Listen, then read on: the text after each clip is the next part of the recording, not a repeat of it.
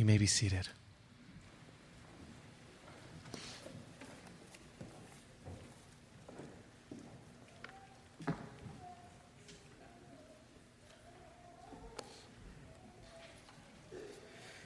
The scripture reading this morning is taken from Luke's Gospel. If I could get the lights up a little bit, please. I know the sermon, but not that well. The scripture reading this morning is taken from Luke's Gospel, chapter 16. We will be reading verses 19 through 31. If you are here this morning and you don't have a Bible with you, there should be one located there uh, in that pocket in front of you uh, that uh, you can use. And uh, each week we remind uh, people that if, if you're here and you don't own a Bible, that you don't have a copy of uh, God's Word at your house or your apartment that you have ready access to, we want you to take that Pew Bible that you're holding right now and take it home with you as our gift. We want you to have it, uh, write your name in it, keep it as your own to, to read and to study. And then, if you would, come back each week and we'll study God's Word together, uh, a passage at a time. Luke chapter 16, that's in the Pew Bible on page 876. Luke 16, I will begin reading in verse 19. There was a rich man who was clothed in purple and fine linen, and who feasted sumptuously every day. And at his gate was laid a poor man named Lazarus, covered with sores, who desired to be fed with what fell from the rich man's table. Moreover, even the dogs came and licked his sores. The poor man died and was carried by the angels to Abraham's side. The rich man also died and was buried. And in Hades, being in torment, he lifted up his eyes and saw Abraham far off and Lazarus at his side. And he called out, Father Abraham, have mercy on me, and send Lazarus to dip the end of his finger in water and cool my tongue, for I am in anguish in these flames. But Abraham said, Child, Remember that you in your lifetime received your good things, and Lazarus in like manner had uh, like manner bad things. But now he is comforted here, and you are in anguish. And besides this, between us and you, a great chasm has been fixed, in order that those who would pass from here to you may not be able, and none may cross from there to us. And he said, Then I beg you, Father, to send him to my father's house for I have five brothers, so that he may warn them, lest they also come into this place of torment. But Abraham said, They have Moses and the prophets. Let them hear them. And he said, No, Father Abraham, but if somebody goes to them from the dead, they will repent. He said to them, If they do not hear Moses and the prophets, neither will they be convinced if someone should rise from the dead. Thus ends the reading of God's Word. Shortly after I was uh, married, we were planning on going on a trip to Europe, but we had complications in the pregnancy, and so we had to cancel the entire trip. And, and uh, as a consolation, we decided to go to a very famous hotel there in San Diego where we were living, the Hotel Del.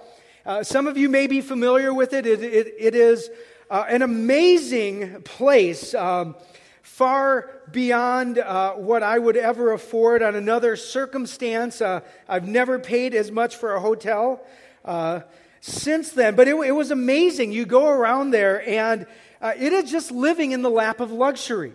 Uh, as we were there, it was just amazing, and, and uh, felt a little bit out of place sitting at the pool and listening to people talk about their, their oceanfront homes and their portfolios and they, they made more money in a year than I'll make in a lifetime.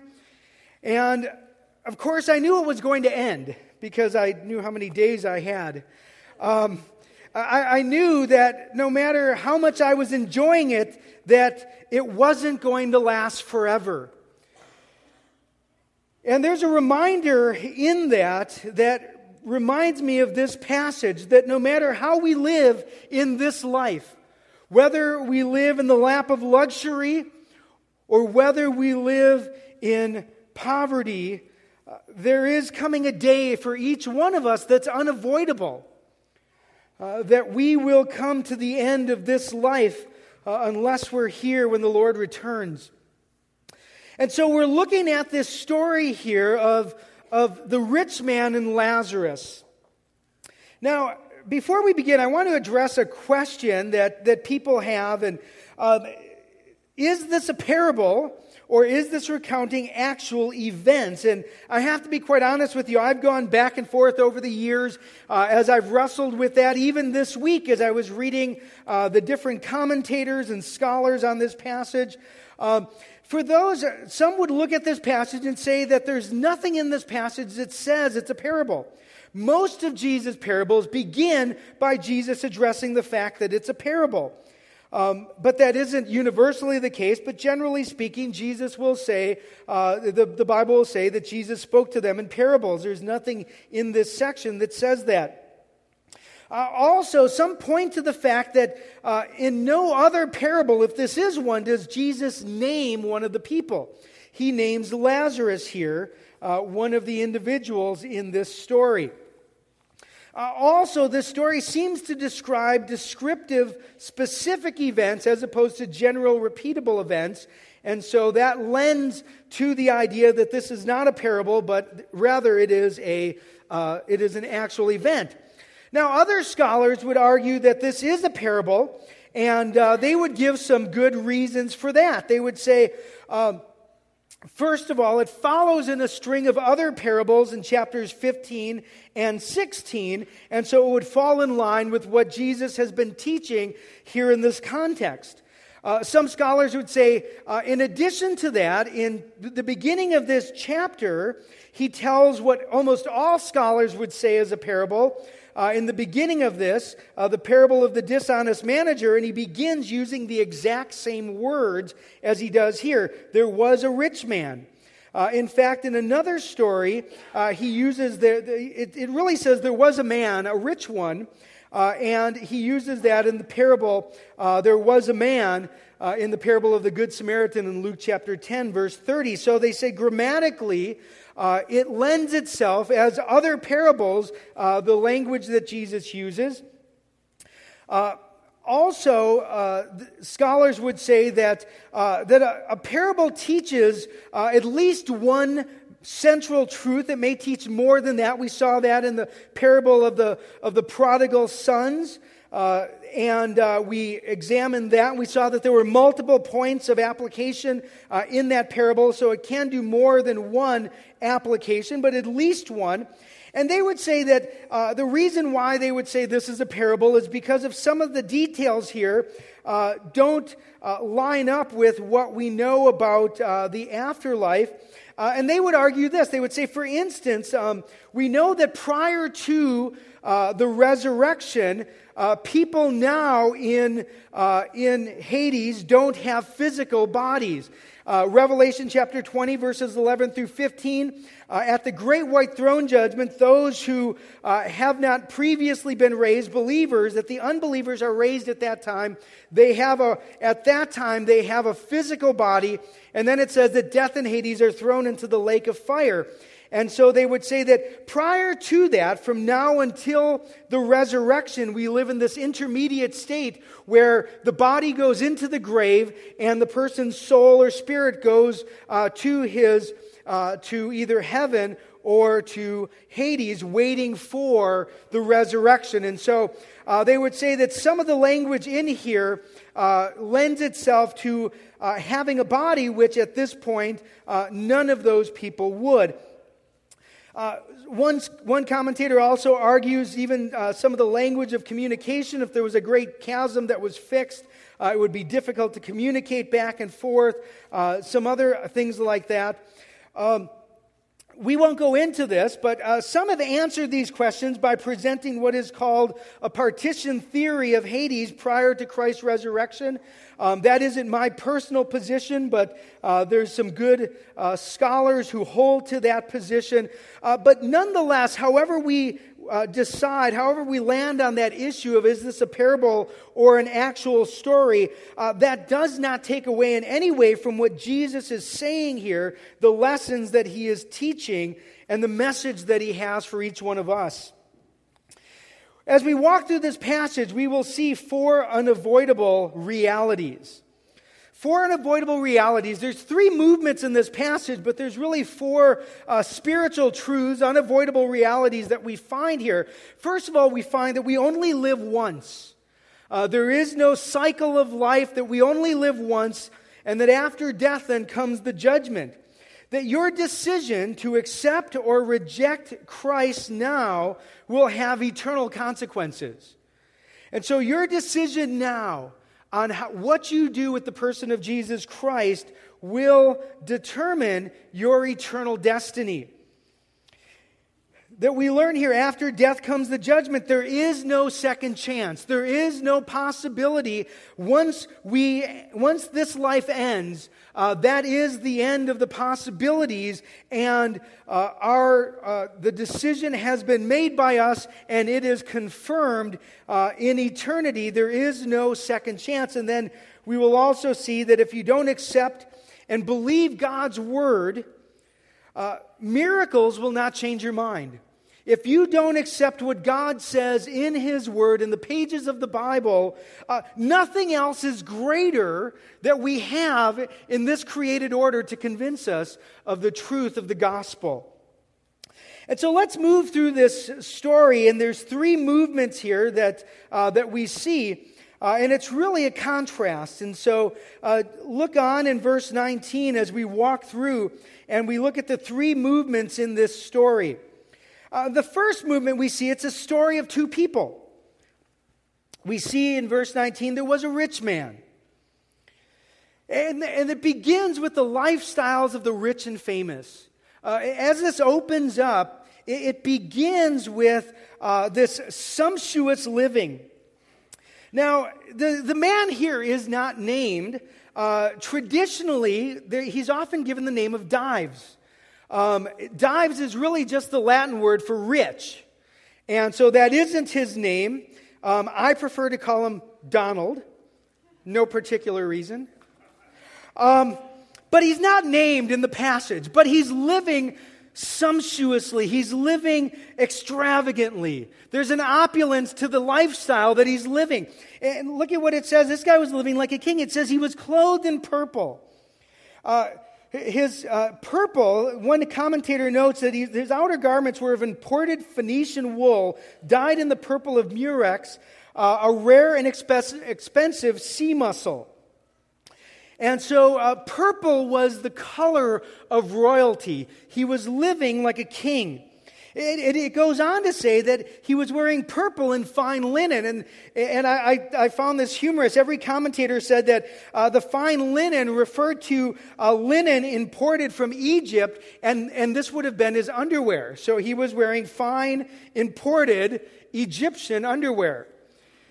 Um, when I lived in San Diego, um, when people would come and visit, we, I, they, inevitably they'd want to go and visit Hollywood. So we would drive up to Hollywood. And if you've ever been uh, on Hollywood and Vine, um, it's really not that fun. I mean, there's a couple, couple shops and uh, some famous places, the Walk of Stars, uh, the, the Chinese theater with the, with the handprints, but you have a good hour and you're done. And so uh, I found out that Beverly Hills was just about four or five miles away. And so we'd hop back in the car and we'd drive to Beverly Hills. We'd park uh, uh on Rodeo Drive, which is this amazing uh, set of shops. All of, the, all of the fashion houses of the world are on Rodeo Drive.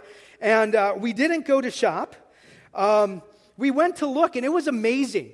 Uh, we, we would go there, and it was just absolutely amazing. We, um, we, we went into Gucci, and we would play a game. We'd say, okay, find the most expensive pairs of shoes. And uh, uh we found this $8,000, $7,000, $8,000 pair of leather slip on loafers. And I'm looking at them, like $8,000, you know, and then I realized that the salesman came with it and he massaged your feet when you took them off. We, we went into another store, and the guy must have thought I had money because he tried selling me a, a, an Andy Warhol original, one of those four paintings. It was of tigers. He said, Well, it's $500,000, but it's sure to appreciate in value. As if I was worried about that. Um, he could have moved the decimal point over two, and I wouldn't have had enough. Uh, but we, we went into another store. We, we would go around it. But I remember going into Versace. It was, it's, it's off of Rodeo Drive, and I walk into Versace, and, and as we're, we're looking around, I see there, right on the counter, displayed, hanging there, are a, a pair of men's underwear for $90. I, I, these weren't like they were they, they were they were white like three for ten dollars at Walmart, you know, tidy whiteys, you know, they're ninety bucks. I was afraid to even get close to them. I didn't know what in the world. This man was wearing $90 Versace underwear. I mean, talk about the opulence of his life. He feasted every day. This wasn't just on the weekend. He, he ate uh, extravagantly. And then there was Lazarus. And at his gate was laid a poor man named Lazarus he was, di- he was disabled. Uh, he couldn't even walk to the gate. He was a beggar, but he couldn't even get there. He had to have people take him and place him there. He was disabled in some significant way that he had to be carried. He was placed at this gate. This, this gate is a, a word that isn't just an ordinary gate, it's a word that describes a gate to the entrance of a city or a palace. And here he was placed there. He couldn't even crawl, he was laid there. He was poor. He had no money, he had no means of making money. All he could do was beg. It says he was covered with ulcerous sores, that he, that he had open wounds that would not heal, that, that he was there and, and in anguish and in agony. But not only that, the disfor, disformed body that he had as people looked at him. And they would see him and probably turn away with disgust. It says here that he was hungry. He longed to be filled with the food that fell from the rich man's table. This man was, was, was so uh, well fed and, and feasting in such a way that even the scraps that fell from the table, he longed to eat the scraps that fell from the rich man's table. And then it says, Moreover, even the dogs came and licked his sores. Now, we don't know what kind of dogs there were. Most dogs were not domestic house pets, and so this very well could have been wild dogs that would have just been uh, scavenger dogs, and they, they would have come up to him and seeing the open sores and, and using him as a meal. Or it could be that these were the, uh, that, that the rich man had dogs as a part of his, uh, of his household, and they, they ate better than he did. They were the ones that ate the scraps off the, off the table, and still they came and licked his wounds. The picture here is, is, is created to generate a sense of disgust, of how pathetic the situation is. Lazarus had nothing. His name, Lazarus, comes from the, the Hebrew Eleazar, which meant God has helped. Some may have heard his name and thought it was just a cruel irony. But I think in reality, it reflected the true reality of his heart because we find, even though he didn't have anything by way of material possession, we find that he knew God and, and more than that, that God knew him and cared for him. And we see that in the next verses. God has helped. Well, we see two men, and, and secondly, here we see two, uh, a death with two destinies. A death with two destinies. It says the poor man died. A poor man died. Nothing here is said of his burial. And that's probably because he didn't have one. He probably died of starvation and disease. And commentators said most likely his body was discarded, probably carried to the trash heap in the valley of Hinnom, where uh, they would have fires burning like an incinerator, and they just would have discarded his body like an, uh, an unused piece of trash, an unwanted piece of trash. But even though his earthly remains may not have been cared for, look at what it says in the text in verse 22. The poor man dies, and he was carried by the angels to Abraham's side, to Abraham's bosom. And, and what a beautiful picture of the care that God has for one of his children. That he's carried by the angels to paradise that, that he's a true child of Abraham, not only by birth, but by faith. That he goes to the place where the great patriarch is, and he goes there to fellowship with him, to, to dine with him, to enjoy his company. And then it says, the rich man died also. Verse 22. And he was buried. Jesus mentions the fact that this man was buried. He most likely received a royal send off. He, he likely made preparations for a splendid burial that held nothing back. And, and anybody who was anybody in that village would have come to his funeral, if nothing else, maybe not to pay their last respects, but just to enjoy uh, the extravagance and the luxury of his funeral. But then it says in verse 23 and in Hades, being in torment, he lifted up his eyes and saw Abraham far off and Lazarus at his side.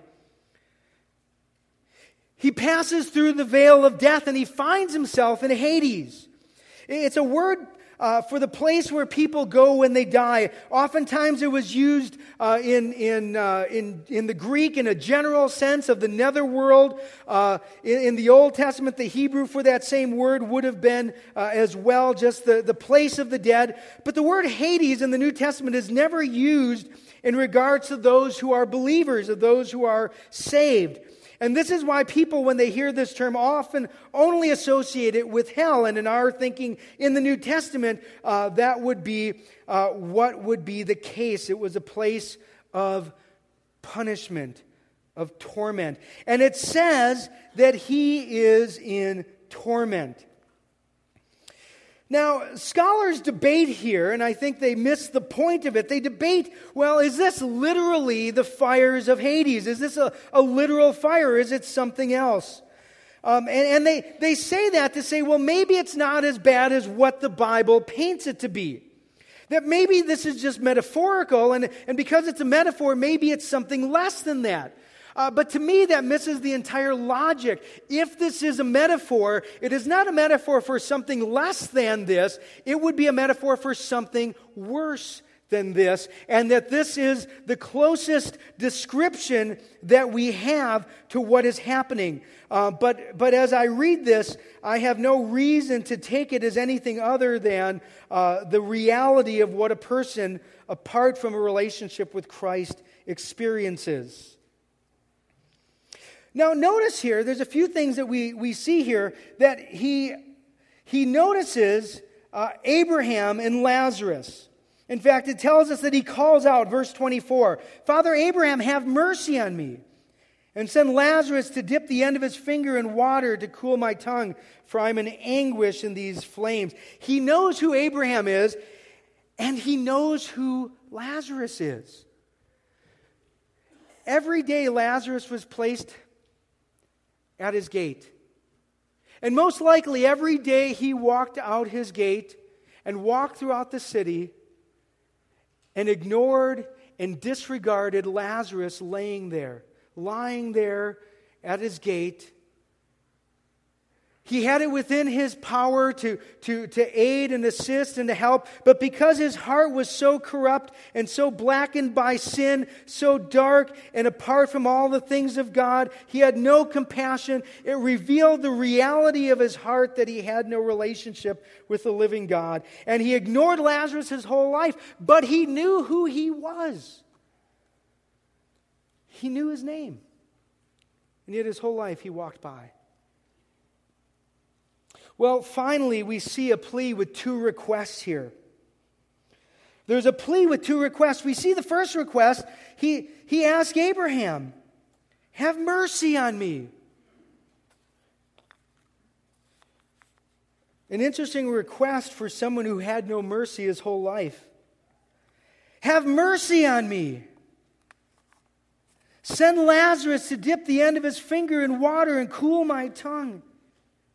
What an awful picture that's painted here. Uh, the reality of eternal punishment. It's interesting that even here, even now, he thinks he can ask, have Lazarus do his bidding. Even, even in the midst of this situation, he's still asking for Lazarus to be his servant. But we see here the, the, the punishment and the reality of his eternal destiny. And it's an awful picture. It ought to weigh on our hearts as we, as, we, as we think about the fact that those who do not have a relationship with Christ will face an eternal separation from God for all of eternity in conscious torment, suffering as a consequence for the punishment of their sins. That is the reality that the Bible paints.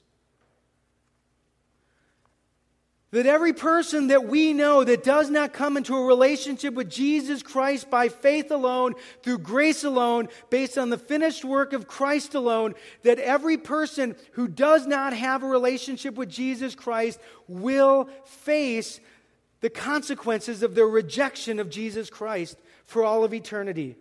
That's what the Bible teaches.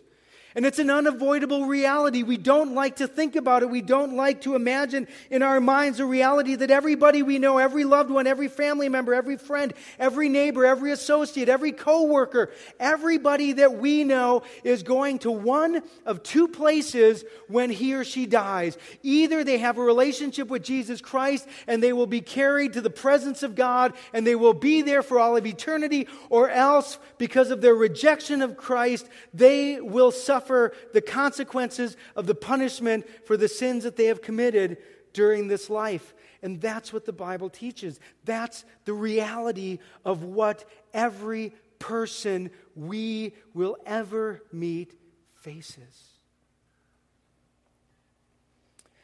He doesn't ask for much.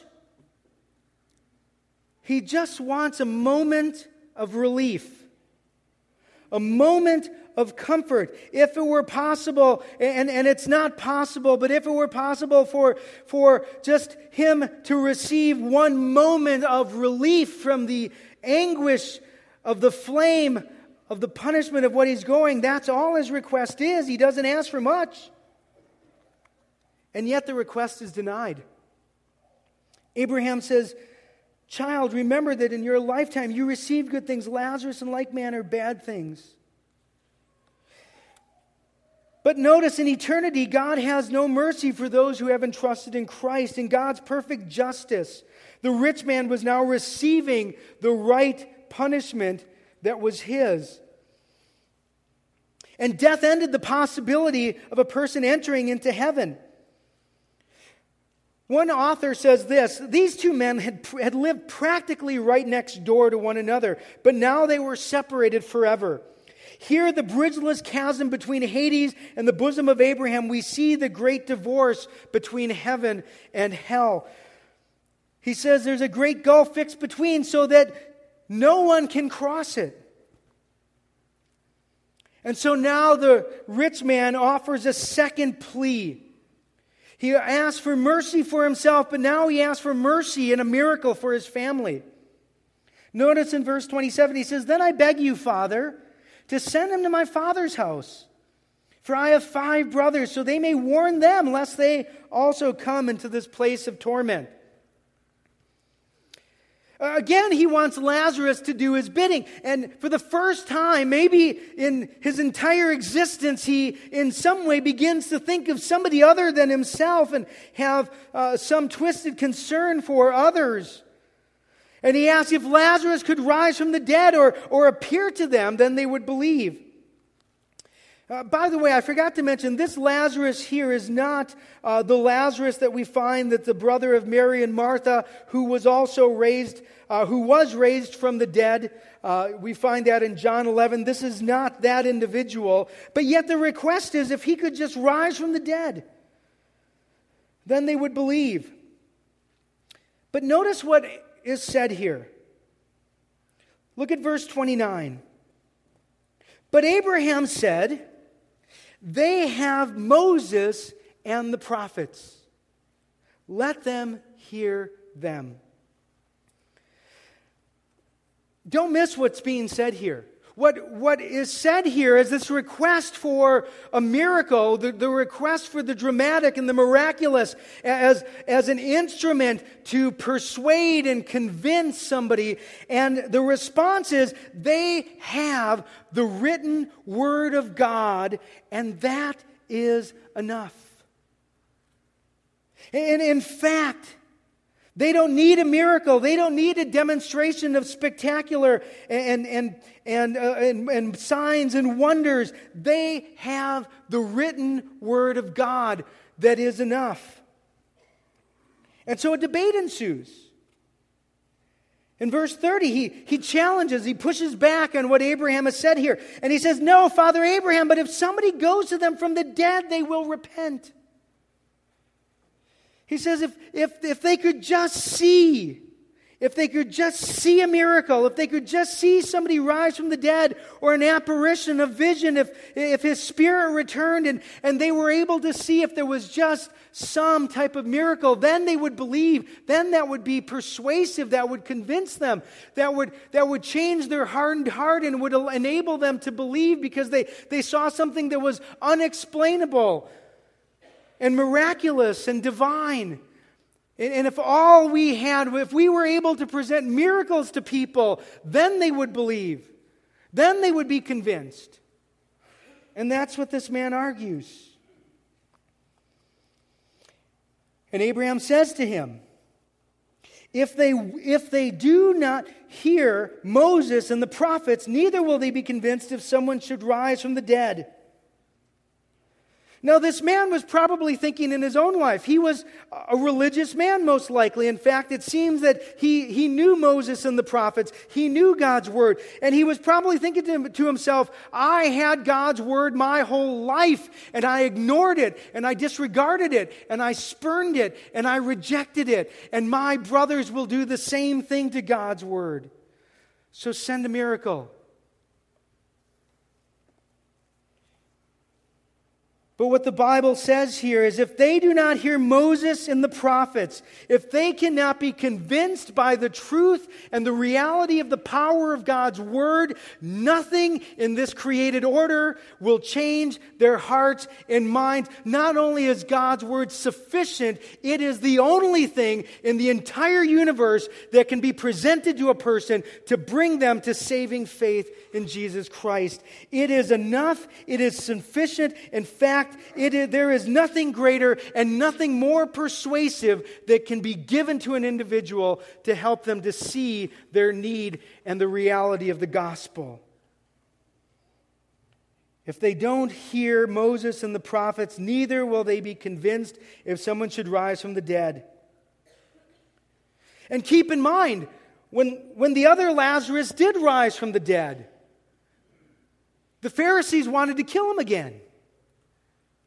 It didn't convert them. It didn't change their hearts. It didn't uh, convince them of the truth of the message and the person and the ministry of Jesus Christ. No, that was, they wanted to kill him. And in fact, they wanted to kill Jesus all the more. And Jesus did rise from the dead. And instead of believing, they tried to cover it up. When Jesus rose from the dead, he met two men on the road to Emmaus. You may recall this story in Luke 24. It's following the, the resurrection. Uh, these men don't know the, the reality of what has gone on, and, and they're traveling. Uh, they're going to uh, the, the village of Emmaus in Luke chapter 24.